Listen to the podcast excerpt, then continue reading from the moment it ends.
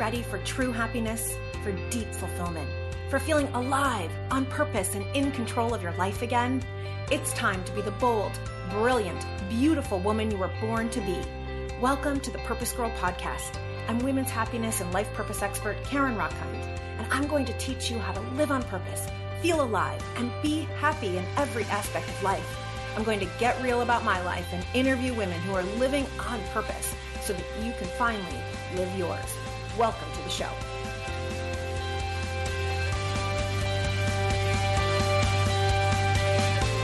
Hello, hello, hello, my purpose girls. All right, so I have a confession. It's not pretty. So we were painting the baby's room, and after we did, I really wanted to clean the floors. Seems reasonable enough. And I was like, hey, Josh, will you go get me a bucket with some Murphy's oil? And he said, ah, oh, Swiffer would be so much easier. All right, I'll get the Swiffer. And I think I said, okay. When really, I wanted to do it with Murphy's oil soap. Like, this is my baby. Now, this might not sound like a big deal, okay?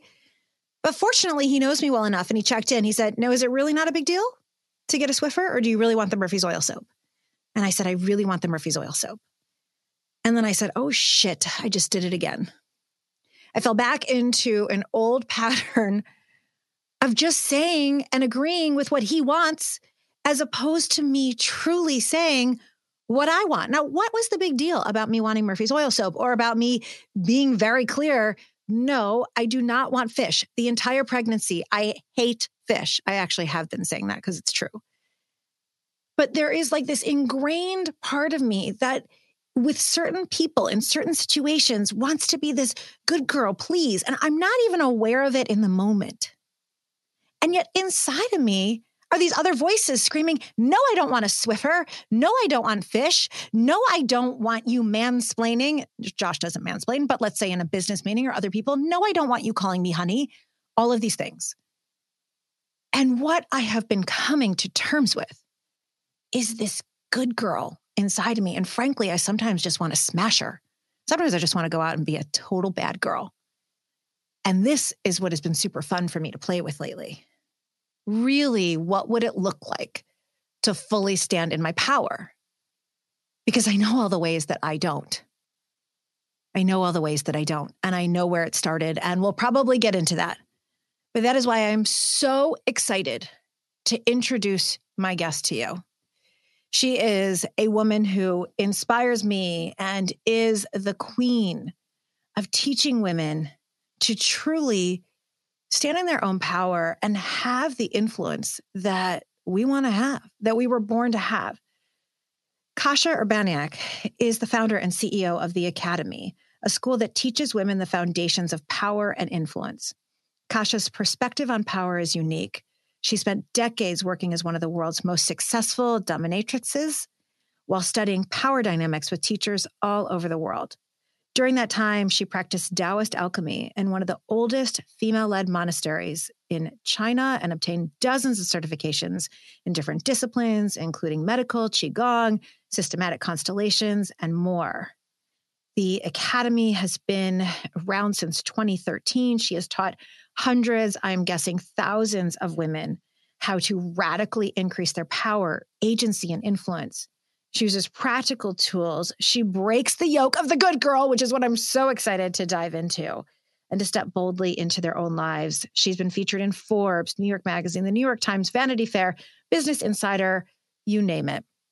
Kasia, welcome to the Purpose Girl podcast. Thank you so much for having me. It is a true joy. All right. So I have this good girl, bad girl thing. and I know I'm not the only one. In fact, when I was like, I don't know, maybe 26, 27, I was out to dinner with a girlfriend and we were, it was like, we were having like a hot night out, right? She looked hot and sexy. I looked hot and sexy. I was newly single out of my divorce. We were at like a Latin restaurant. We were going to go dancing afterwards. We were having a good time, eating our tapas, drinking our sangria. And all of a sudden, my brother walked up to the table. and my brother is six foot two. He is a criminal defense attorney. He's like super arrogant, big. And I didn't notice it I had some conversation with him. After he left, my friend said to me, What just happened to you? Wow. And I was like, What are you talking about? She goes, You shrunk. Wow. And so I'm aware of where this started. And I need your help. And we all need your help. so let's just start with what do you notice? What's going on with women in power? Why is this so hard for us? Well, I, I could directly answer your question, but I was really I was really inspired by your story. Oh, well, please tell me about my story. So Murphy's Oil Soap and Swiffer, right? Thank no big, you. no big deal. Like no big deal. No big deal. No big deal. Um, actually, the correct way to clean a room after you've painted it is with Murphy's Oil Soap, not with a Swiffer. Now imagine now imagine a scenario uh, without a partner who you clearly have a phenomenal relationship with, who can pick up on your cues, who you've, you've trained or taught or vibed with enough for him to understand what your facial expressions mean so that he can actually be an ally in helping you break good girl conditioning, which I just want to put out there before we go any further. Um, the moment a woman notices something like her own good girl conditioning, maybe with different language, the moment a woman, for example, notices what we call in the school the freeze, where she's frozen and she hasn't said what she wanted to say, and the moment's passed, and something didn't go her way, sometimes much to her detriment. Sometimes it's a promotion given away, sometimes it's her boss's hand up her skirt, right? Like what I've noticed is that these very universal phenomenons, phenomena uh, end up being bucketed into a personal weakness or a personal uh, psychological problem. Mm, right. I think there's something wrong with me. Yes. Yes. Exactly. Exactly. Okay. So one of the things that's hap- that's happened is that there is a whole series of patterned, universal, perfectly logical conditioning that all the women in the planet have been indoctrinated in for millennia to- makes total sense. And I'm going to talk about that in a second, but I want to start with the specific because Murphy's Oil Soap Swiffer may be low stakes, but one policy over another in a different situation affecting tens or hundreds of thousands of people makes a big difference. So Murphy's Oil Soap Swiffer, maternity leave or not, like uh, uh, funding testing for COVID or not, big difference, right? And, and, and, and at the end of the day, inside of ourselves, that mechanism is the same whether the stakes are low or high. Like you can freeze because a barista asks you if you have kids or if you're single, or you can freeze because somebody accuses you of something or implies that you'll lose your job if you don't have sex with them, right? It's the same mechanism. So the first thing I want to talk about is the self attack portion. It seems a little bit backwards to talk about the self attack portion first, but it's so important that I want to, I want, I want, I need to talk about it first. So, so uh, it appears that self attack corrects behavior. Like if we go, oh, why did I do that? I'm so stupid. I shouldn't do that. I should stand up for myself. It seems like a positive thing. But the moment we attack ourselves, it actually does not change our behavior. It re because what the visceral bodily message, the memory in the body, the pain is becomes an anchor to do it again. So self attack doesn't work. Punishment, the whole idea of the carrot and the stick, the carrot is far more effective than the stick. And for many reasons, women have a vicious, vicious inner monologue of self attack. So, you know, think about it for a moment. Uh, it's not just what we call the patriarchy is not just men. A mother loves her daughter. A mother loves her daughter and tells her that she looks like a slut for wearing a short skirt hmm. because she knows that if she gets raped, she's going to get the blame for it. So, out of self protection, mothers and fathers begin policing their daughters in a way they do not with their sons. Hmm. And what happens when our parents step out of the way is we continue that self attack ourselves. Am I okay like this? Am I safe like this? Should I do this? Should I do that? Is this okay? This is not okay. I got to watch myself here. Uh, I just received a compliment. It may be dangerous to receive a compliment, so I'm going to downplay it, right? So this whole self attack thing ends up reinforcing the conditioning. Right. It just like a cycle over and over. Yes. Yes. And I, I've never heard it said that way, Kasia, that the patriarchy is not just men. And yet I know it. It's this conditioning that we've been taught and is in our blood and in our bones for generations and generations and lifetimes and lifetimes that now woman to woman we're passing on too out of protection, out of love. out of love and that's the that's the thing is that this conditioning doesn't work for us anymore but its origin is love even if it doesn't feel loving um, so we have a we have a, a song we sing at the school that goes Self attack is so boring. this monologue has me snoring. I've heard it all before. Don't need it anymore. I already know where it's going. Anytime it comes up. oh okay. my goddess. I. Self attack is so boring.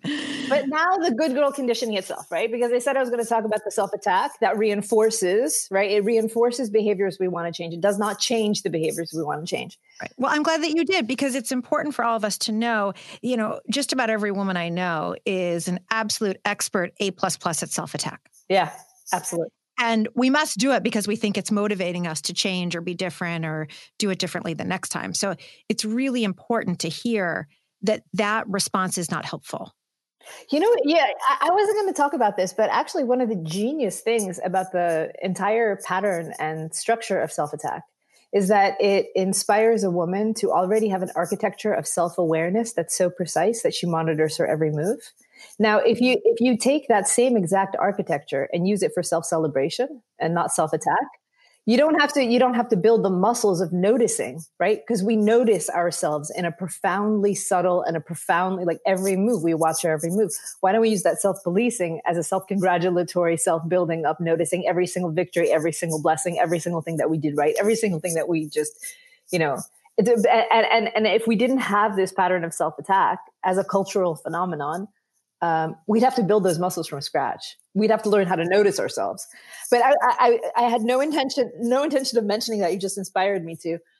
Let's go to good girl conditioning. Can itself. we please? Yes, the juice, the juice, good the juice. Why it's so good to be bad. Yes. I mean, oh, okay. So just think about it. Two millennia, uh, more. I don't know how many, uh, but you know, a long time, like a really, really long time. You could say hundreds of years, thousands of years.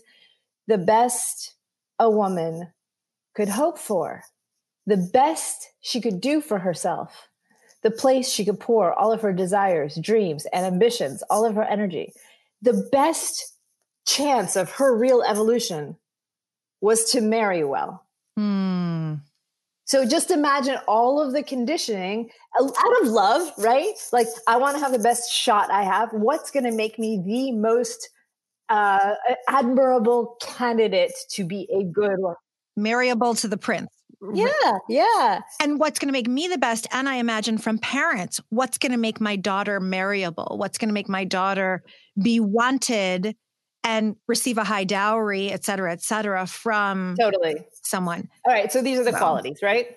Modest in temperament.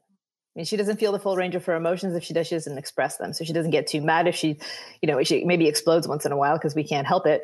But we're generally modest in temperament, upbeat, harmonious, nurturing, accommodating as fuck. mm, uh, mm-hmm. resourceful. We don't need that much. We definitely don't want that much uh, we don't have a sexual appetite unless it's in response to a socially sanctioned partner, right? So we're not a lot of trouble. We're not a lot of burden. We work really hard. We don't ask for any credit.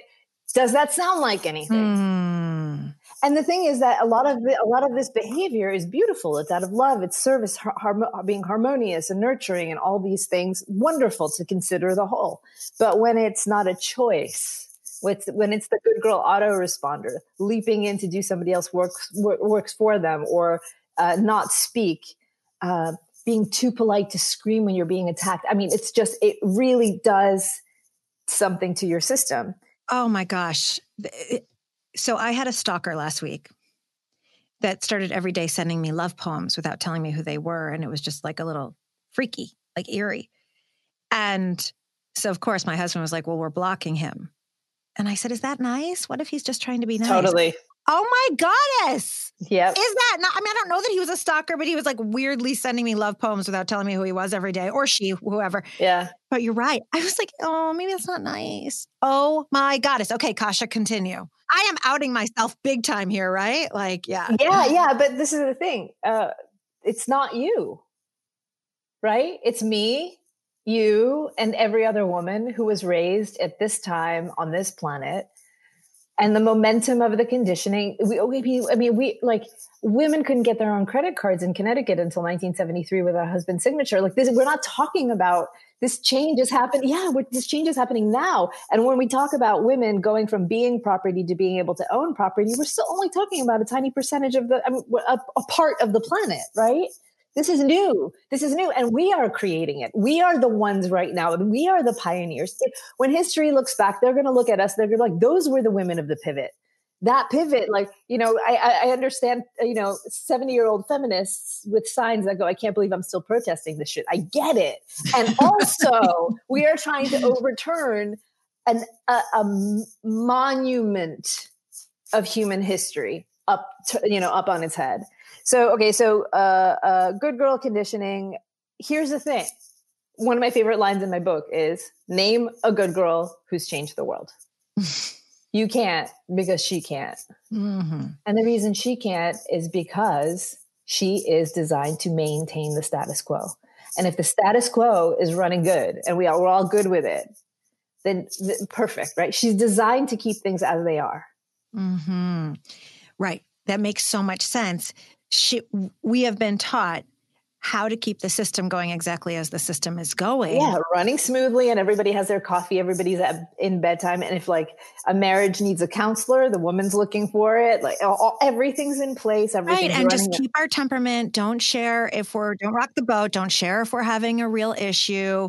Don't share a real opinion. I mean, when you went through the list, it was like yes, yes, yes. She responds in a timely fashion. She shows up to her, all of the family events and friends' weddings. She is smiley and perfect, perky. Yeah. Yeah. yes. Yeah. She's definitely never lazy, never mm. So, so the, one of the one of the most incredible things. I mean, we have a lot of tools at the Academy for breaking good girl conditioning because good girl conditioning leads to invisible labor, mental, emotional, physical work that's uncredited for, unseen, sometimes even by the person doing it. It leads to the freeze, not being able to speak and not knowing how to break the freeze. It leads to a ton of things. But one of the fun things, one of the not just fun things, but one of the shocking things as a teacher was for me when we started teaching um, the Bad Girl Protocol right? Just it's an it's an imagination exercise. It's not something that it, uh, we make it very, very, very clear that you are to write your most vile, vengeful, vicious, hypersexual, insane fantasies, but we're not doing them we're going to go through an alchemical arc where we transmute some of these emotions. Like, don't go out and, and you know stab your boss in the eye or pee on his desk, but write about it. But write actually, it. admit and acknowledge. So I have been reading your book in preparation for our. You know, I know it's not out yet, and it is coming out, and I am telling all of you this book will change your life. Okay, because I've been reading it in preparation for our interview today, and every page is highlighted and, and underlined, and uh, and I can't get enough. And I say to Josh, "You got to hear this. No, you got to hear this. you got to hear this." Okay, so when you get to the bad girl protocol, and I would love for you to explain a little bit more to everybody what that is. Actually, acknowledging that inner voice that wants fucking Murphy's oil soap Okay. and that inner voice that basically what I really wanted to say was, why are you asking me if you want to, if I want a Swiffer? I already said I want Murphy's oil soap. Now go get me the soap. Right. It's like, eh, but I love him. And of course I want to say it in a nice way and I don't want to, you know, all that. But it's like, if we can finally just say, even if we don't say it out loud to somebody else, but we say it in our journal, we say it in the book, you know, in the little margins of the book, finally just acknowledge Yes, I fantasize about having sex with different people. Yes, I want to be chained up. Yes, you know, I want Murphy's oil soap, whatever it might be. It feels good to just finally acknowledge it. Yeah. Yeah, yeah. So uh, we encourage we encourage women, especially in the safe container of a class, to go really, really, really vicious, really, really dark. So you know, we're tapping into some of the you know the most insanely infuriating rage and despair and and the fantasies they have you know do involve like blowing up buildings and killing people and maiming them like but what's amazing is what's really really amazing. There's two kinds of amazing that, that show up in the bad girl protocol. The first is if i were a bad girl i would get more sleep. You know things like that where you're like wait how is that bad? Mm-hmm. And the other one is that, you know, uh, they tend to, the bad girl protocols in the classes, they tend to be insanely generous to the people that have hurt them. Like, for example, if I were a bad girl, I would, I would lock my uh, abuser up in a room and force him into 24 hour therapy for six months. And I'm like, how are you so generous inside of your rage? And and uh, what became really apparent is that when enough permission is given to a woman's darker emotions, not only do her true desires start to surface, and I don't mean the desires for revenge. I mean like not the thing she's fighting against, but the thing she's fighting for with all she's mm. got. Not only do those things become apparent, um, also it starts becoming really evident that there is no such thing as a negative emotion, that all of them carry a treasure. That, like, if you, with full permission, reach into a place of sadness, you discover the most tender desires that are hard to admit, but once they're admit, admitted, they're, they're, I want to be taken care of this way. This is the way I want to be held. This is what I need and that you know that that rage can can lead a woman to have total clarity, energy, and purpose in her life. And, and, this is this is another aspect of good girl conditioning is just the suppression of emotion. We have this even even the even the even some of the uh, you know this the self help move in our in our world is a really good one, but the, sometimes the positive thinking shit creates a positivity gag you're not a full human anymore. Let's get get rid of envy and anger and let's feel good by ignoring what's here. There is some seriously righteous rage to be had. Mm-hmm, mm-hmm. And out of those, out of all of that, come really powerful requests, really powerful influence, really powerful asks and communications that begin transforming our communities and our world. And without that, without access to that fire, we're just fixing things. We're maintaining the status quo or fixing things, fixing ourselves as if we're broken instead of using the entire instrument of who we are with everything that we got and using one of our superpowers, which is our ability to direct our attention in order to fix, uh, flip, or uh, channel power dynamics. Mm-hmm. There, so I so want to get into the power dynamics and into influence in a moment. There's so much about what you just said that I just want to put like a picture frame around it and put it on the wall. I want everyone to put a picture frame and put it on the wall. The first is when we talk about this bad girl protocol, right? So this is a woman sharing, like secretly, here's what I'd really love to do. Yeah. No, what if a woman can't go there? Because they say, I if I was a bad girl, I would sleep more. Or if I was a bad girl, I would say no to that invitation, which which is a, being a bad girl, right? Because we're not supposed to. Or if I was a bad girl, I would ask my husband to watch the kids for another day. And all those may be true. Is there a layer though that like maybe there's a first layer and then there's a second layer that I could just imagine would be hard for women to access that real rage? Yeah, yeah. I mean, I deal with this every day, right? Uh, like women who are really uh, powerful, independent, don't consider them, themselves to be good girls, especially the women, what we call the the bittersweet victory of the independent woman, the woman who has it all, but she's been doing it all, and she's secretly exhausted and incredibly pissed off, and not understanding why everybody else is so incompetent, and like not, not, like really alone like really alone. Everybody counts on her. Nobody asks her what she needs. She's got her shit together right? And and why is she paying such a high price for that? It's also uh, just about every woman i know.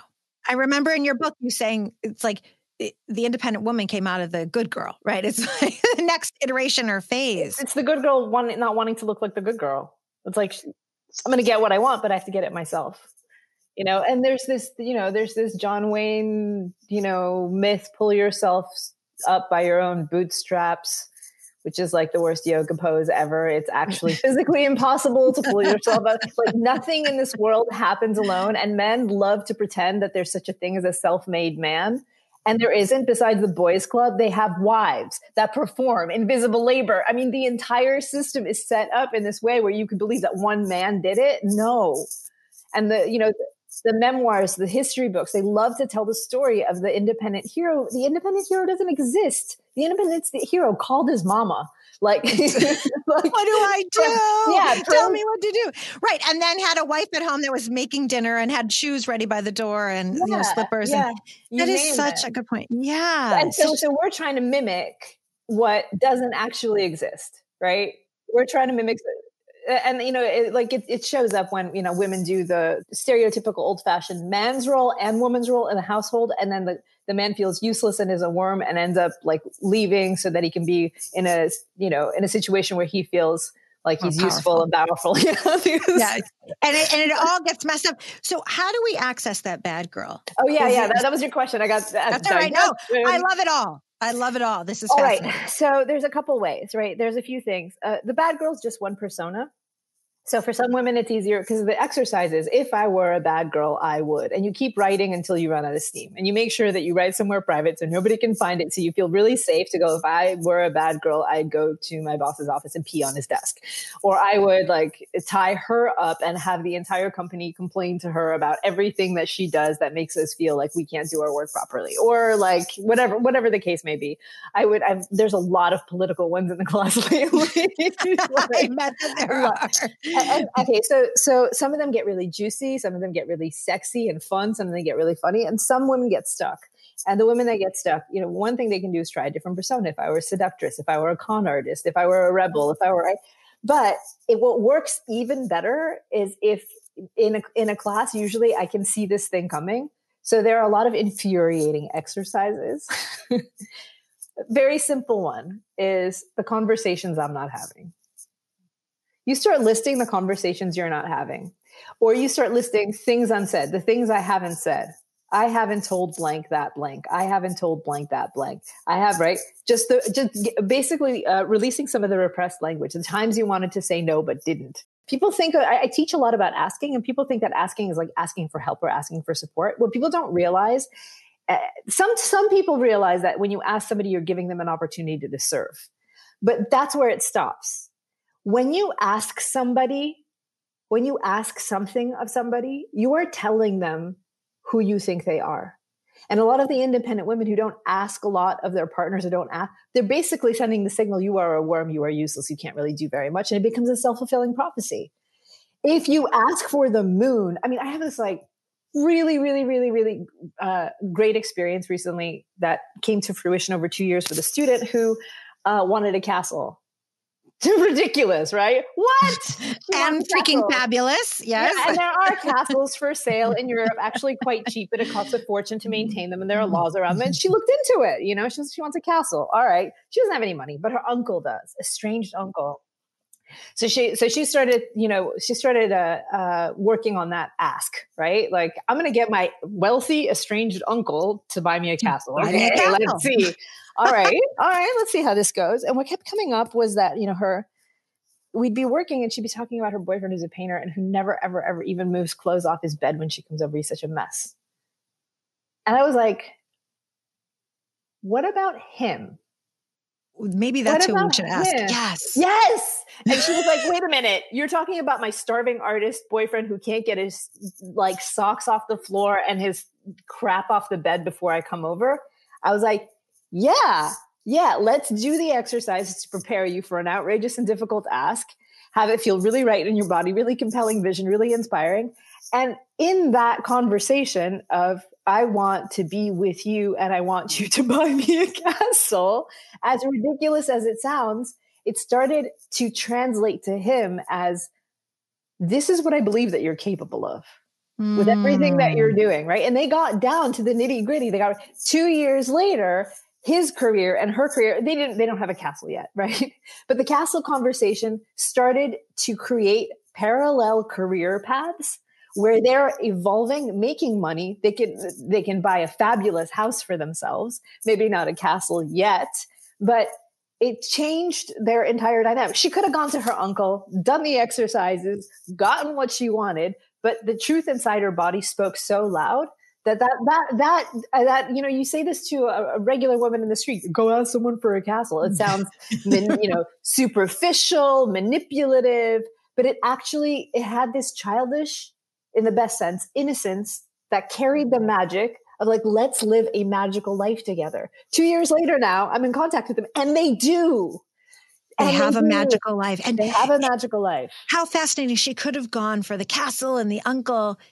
And what I'm hearing is what she really wanted was her boyfriend to step it up in some way or to be able to you know do his part and be equal or take care of her or do you know any women who know how to make their partners right like not to be super heteronormative here men or partners do you know any women who are really good at telling their partners to step it up without rage without anger?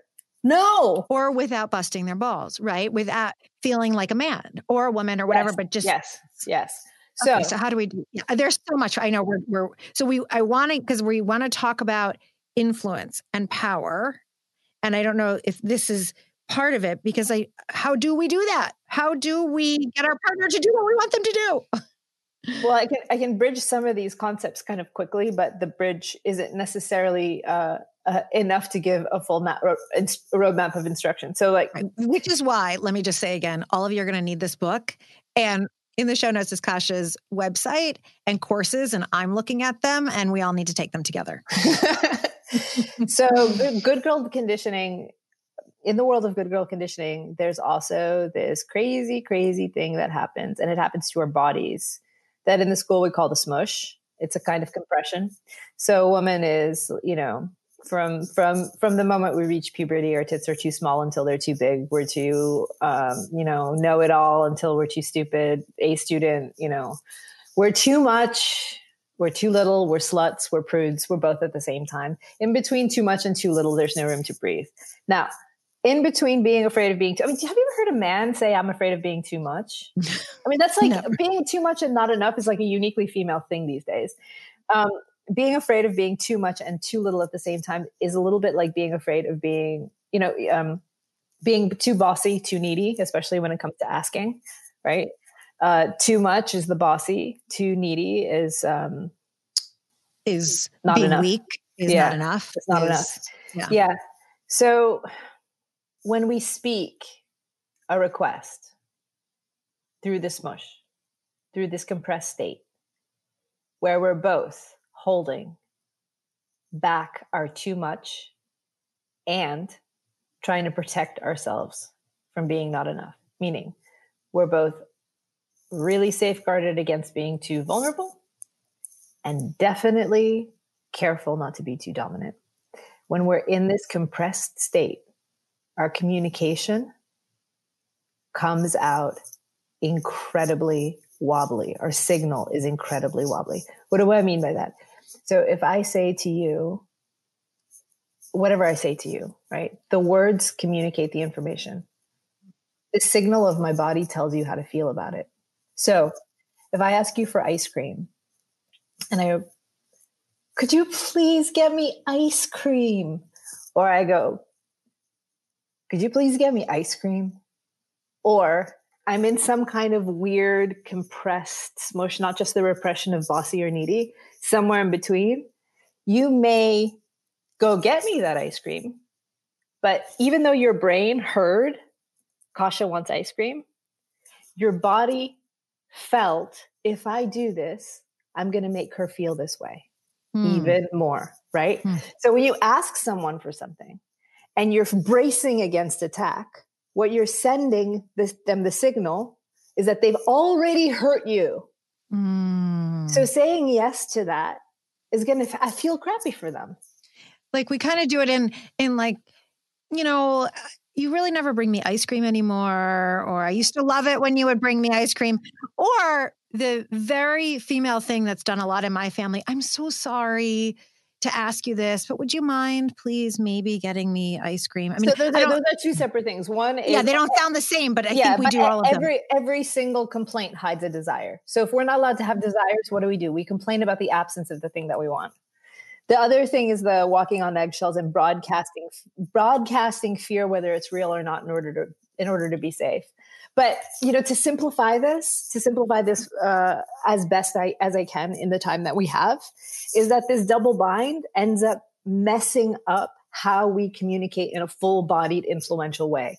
So, in a room, as animals, you know, shut the brain off, but as animals, if a woman is to be trusted with a tremendous amount of authority, she could be qualified but she has to actually feel unequivocally embodied in that qualification for the animal in the other bodies to submit to her authority. That's one of the things I learned as a dominatrix that ended up translating to everything that I do. It's just like, wow, there's this language happening between human beings. It's not exactly body language, it's the language of attention. The alpha in the pack has their attention out and it gives the instruction and the nods, right? And all of the rest, the submissives have their attention in. And women have been trained to have their attention in with their self policing and watch how they're behaving. So for a woman to really hold a room and have her attention out fully, that's when she broadcasts her dominant energy and other people can settle down and listen and receive the instruction. Um, now, that's super good girl breaking you know yeah and you talk about this a lot in your book about attention out and attention in and uh, keeping our attention out i know that when i keep my attention out you know i speak in front of very large audiences and when i do then i feel i'm holding that yeah, yeah, yeah, yeah. you're talking about when it's one-on-one somehow i sometimes then feel bitchy or i feel like right so help us understand we want to have influence. We want to stand in our power. Help us understand what attention out means in order to have that. In one on one, one of the easiest things to do in order to really feel your dominant attention is to get really curious, ask a lot of questions, and uh, find out what's behind what people are saying as you lead them towards what it is that you want. So you can locate them. You can be like, it seems like you're feeling this. Is this true? Okay. And, uh, you know, you know, like, um, There's so much I want to tell you. I'm having so much fun on this podcast. You're so easy to talk to that I'm busting out with things that I don't even know if are in the book. Like we have a no inoculation program, like a no. I haven't vaccine. gotten to if it is. I, I don't know. So so we train women to love hearing the word no. So when they hear the word no, they get really excited. So if somebody if you ask somebody for something and they say no, you get really excited because you know that that no is designed to protect something precious, and you are you are able to be trustworthy, trusted enough to hold and touch that precious thing. Once you connect with that precious thing, the no tends to dissolve and a new conversation begins. A new conversation begins where both of you can get what you want. Uh, a no is much better than a yes that way. And a no can be so intimate, so revealing, so uh, in, in a professional context, coll- collaboration, like new ideas. Uh, no is much better than yes. Oh, this is so interesting. I mean, yes, you and I could talk for hours and like this is not the end of our relationship. This because no has shut me down.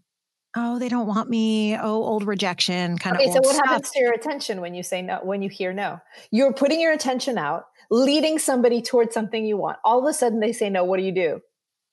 I go. I I feel rejected. Yeah, yeah, yeah, yeah. But energetically, what you do is you snap your attention completely back into yourself and contract. You know what they feel like? They feel like they've been dropped. Oh. They feel like they've been dropped for telling their truth. They were protecting something vulnerable by saying no, right? And they all of a sudden feel punished. They feel dropped. They were held. Now, so one of the training sequences we do is we train women to hear no and keep their attention out. Wow. I'd be like, how did it, it there's soft questions you can ask after you hear no. Because if you say, if somebody says no and you don't respect it, you go, why not? That's not the way. But to, to really, to really. Okay, so able- you are inside of my house. Is that what's going on there? Uh, a, a really good follow-up question is how did it make you feel that i asked you that? So they can sort of start revealing what it is that went on that had them go no. And when you can find out the thing that they really really really really think is worth protecting with a no because most people don't like to be jerks. Most people don't like to say no for many people. Even saying no is a struggle so if they even get it out of their mouths you already know that you're in a in a territory of truth or a territory where something true can happen Wow. And so you're getting closer to them and you're actually creating that connection that can get to the yes. Yes. If you, a, a false yes is much more likely than a, than a real no. Wow. And eh, so when we think about this in the book, you talk a lot about kind of the, the dom sub, right? And in, from a dominatrix perspective, that, that makes sense. But I had always thought of a sub as weak and what I love in the book is you you talk about actually the smush is where we have that kind of we're not congruent and people can't hear us, but we can be a little bit more submissive See, I'm even saying it as a little bit more submissive. We can be more submissive and it's not weak. It's saying, I'd really love some ice cream. Would you please get me some ice cream? That's doing it correctly, right? I'm not in her class yet. You could tell. no, uh, you know, um, if you strip it down to grammar, it's very simple. Um, when you're giving someone an order or you're influencing them, you're telling them about them. You're in the world of their experience. So you are interviewing me on your podcast and you have an incredible voice and you have read a significant portion of my book and you are beaming so much right and so like i'm i'm reflect you know right now i'm in the dominant state of attention and this is how i'm moving towards you know with all these noticings making some sort of request. Now if if i was going to make a request in in a in a submissive state we have we have this really funny idea that um, submissive inward you know the state that artists and philosophers try to pierce the veil of their subconscious the state of contemplation of meditation of of of, of desire of self exploration um, that it's almost more accurate to call it the surrendered state. It's only submissive in relation to a dom um, a good one that can that can follow right? That can follow the, the inner landscape that you're in when you're really really connected to what it is that you really want and you're speaking in first person and you're talking about how happy it would make you that's a perfect submissive ask. Mm. we, we also have this idea still that that submissive is uh, feminine and dominant is masculine. And i do this with a test before some of my bigger classes. I go you know describe words that are masculine. Give me some words that sound masculine words that are feminine. And they they re- it's really funny because um, man being very manly can be very very very um, in the world of the academy submissive surrendered by saying something like i am here to talk to you about what i believe in. I have full faith in what it is that i'm saying. And i invite you into my request to uh, da, da, da, da, da, da, whatever the case may be.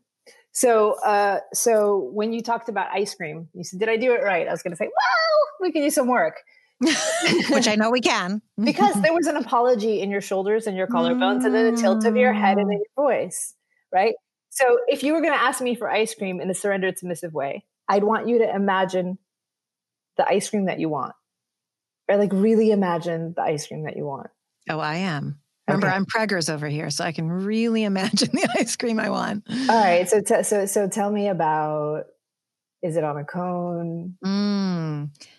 mm. The ice cream I really want right now is actually a Dairy Queen pecan cluster blizzard. what does the Dairy Queen pecan cluster blizzard make you feel like? Mm. It makes me feel all juicy inside. Gets me all giddy, like when I was a little girl, because I would eat it all the time. Okay, good, like, good, good, good. Do you, do you remember what it's like to be a little girl and eat ice cream? Oh yeah. Because because when you're saying this, I'm even picking up how you're feeling about asking. Mm. So like the kids are a really good example because they're like, I want an ice cream cone, and it's going to have sprinkles on it, and it's it's already there. it's going to have like, caramel, and it's going to have the yes. yeah, and it's and I, you know, or or or even when a kid makes a dominant request, Dad, you're going to build a fort and it's going to have a flag on it. We're going to be pirates. We're going to take over the world. This this tree is a boat. Ready?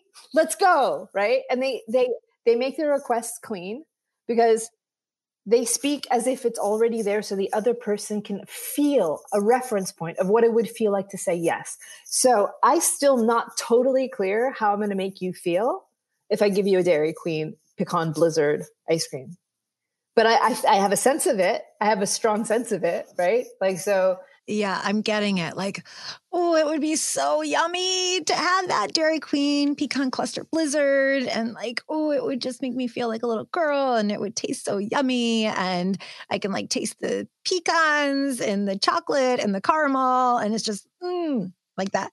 Yeah. That's true.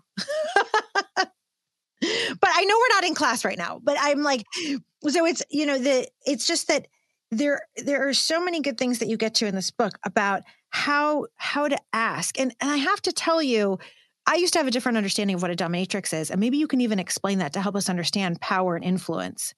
Well, one of the things dominatrixes don't have sex with their submissives.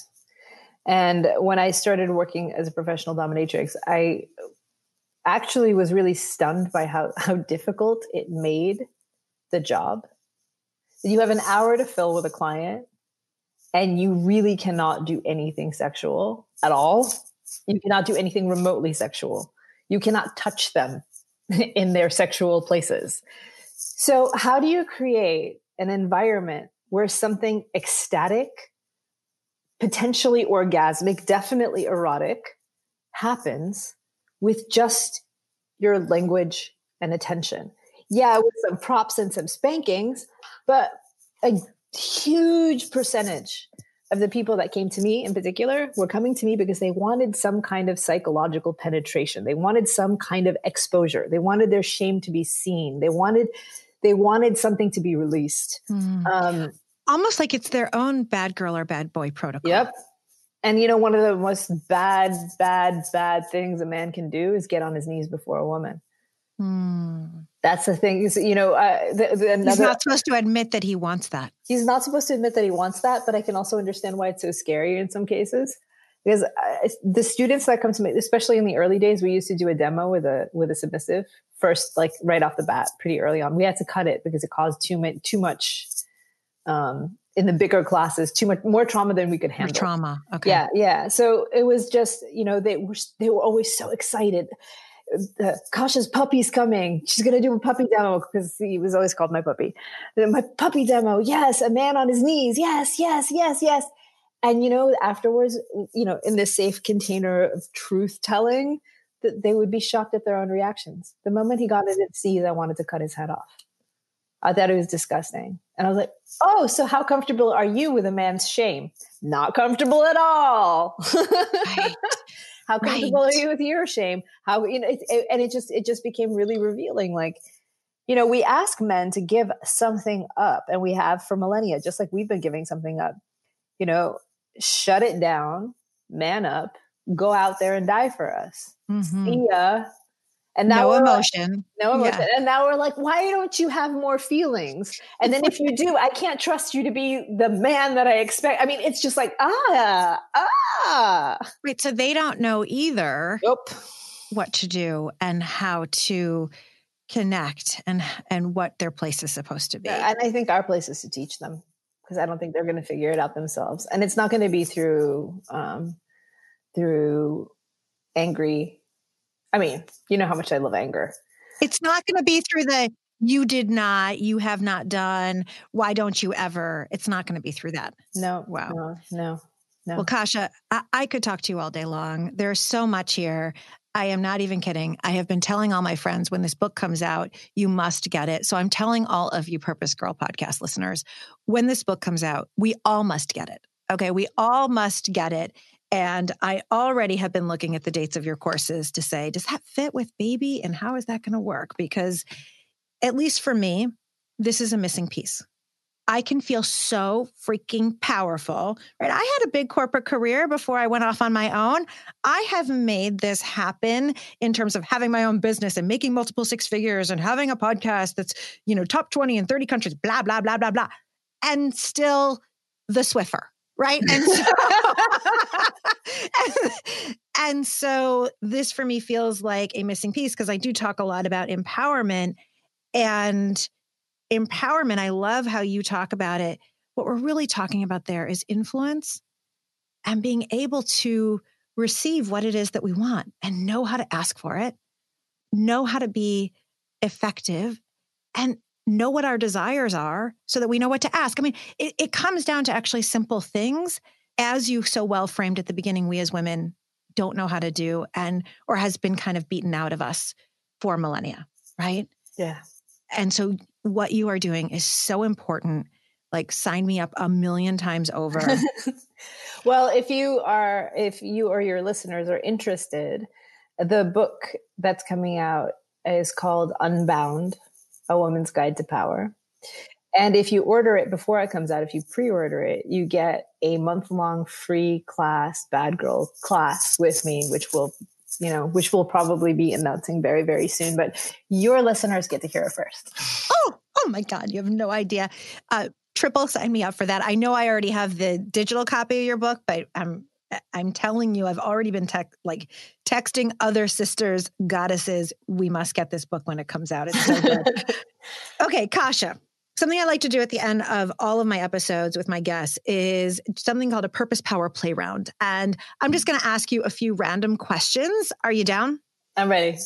Okay. Other than your own book, what is a book we all must read? Oh, damn. I'd have to expose to you my my book reading pattern.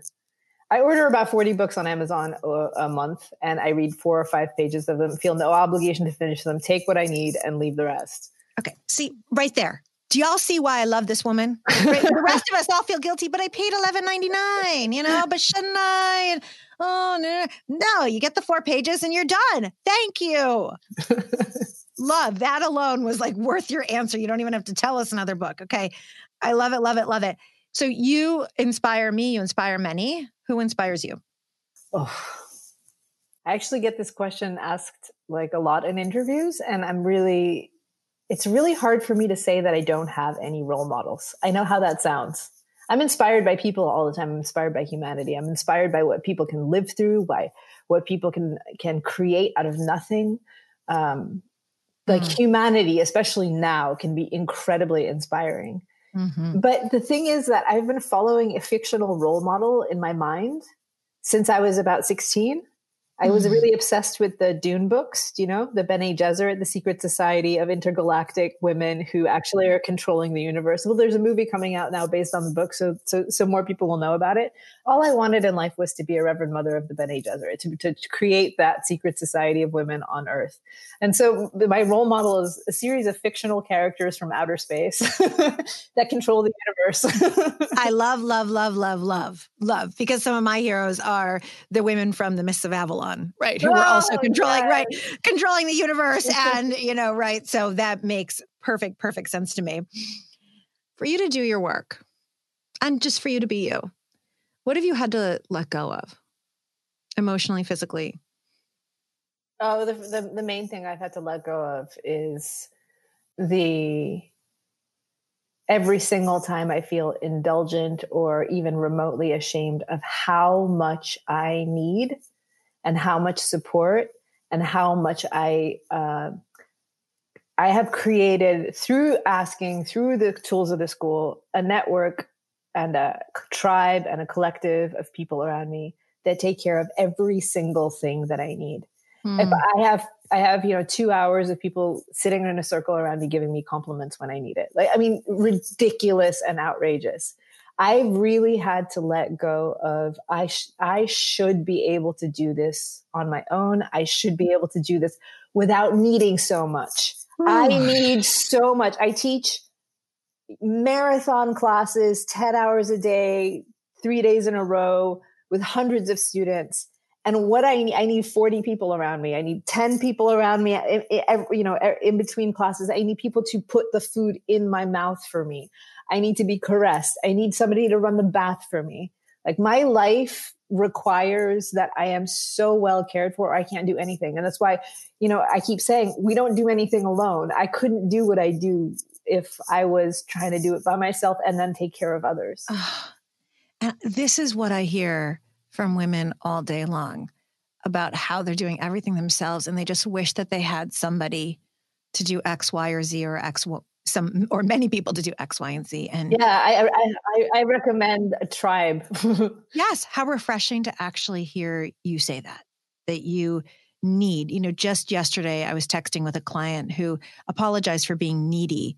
And I said, I don't, I don't think that that should be a word in the dictionary. To me, that sounds like patriarchal conditioning, right? I mean, it's not a word. We're, it's beautiful to need. We all need love. That's it in a million ways. Okay, last question. What is one thing you want every woman to know? Oh, that's a good one. Uh, one thing I would want every woman to know is I'd say 80% of what you think you're struggling through as an individual human being is a solvable universal female phenomenon. Mm. Basically, you are not alone. You are not alone to freeze. You are not alone to to de- defer to the good girl. You are not alone to be angry at yourself for it. You're not alone in uh, trying to find ways to be heard and get credit and to shine and to be your best self. You are not alone in working your ass off. You're not. You're not alone. Mm, you're not alone. And since it is a female phenomenon that has been created, what I'm also hearing you say is, and we can shift it. We can yeah. work with it. Yeah. So beautiful. This is our time. This is our time. I swear we were born for this moment. Yeah. And thank goodness, thank the goddess, we have teachers like you. Kasia Urbaniak, you are incredible. Please keep, keep, keep doing the work you're doing. I'm here to support you and help you and share your message in any way that I can. Again, everyone, you can find out about Unbound coming out in our show notes and you can get more information on Kasia and her and the academy and courses and everything that she has going on because you're going to want to follow it. You and I are going to be following it together, sisters, together. So, with that, Kasia, thank you, thank you, thank you for being on the Purpose Girl podcast and sharing so much today. I so appreciate you. Thank you so much. Mm-hmm. And all of you out there, we hope you love this episode. Thank you for listening. If you loved it and you had as much fun as we did, head on over to Apple Podcasts and leave your five star review. It takes 60 seconds, and your reviews are how women all over the world are finding us and how we as a community are rising up of goddesses on purpose who are making a difference in this world. With that, if you haven't joined the Purpose Girls Facebook group, what are you doing? And if you haven't gotten my newsletter yet, you want to make sure you're getting that because that is where you will be the first to know about the Goddess on Purpose courses that are coming out, the accelerator, all the things that you can do to know your purpose and go live it in the world. With that, the most important thing you can do is to share the Purpose Girl podcast with every woman you know moms, daughters, sisters, colleagues, every woman needs this information about power and influence and our desires and how to ask. And that is how you change the world one woman at a time. With that, my love, may you love yourself. May you live on purpose and may you love life. Bye for now.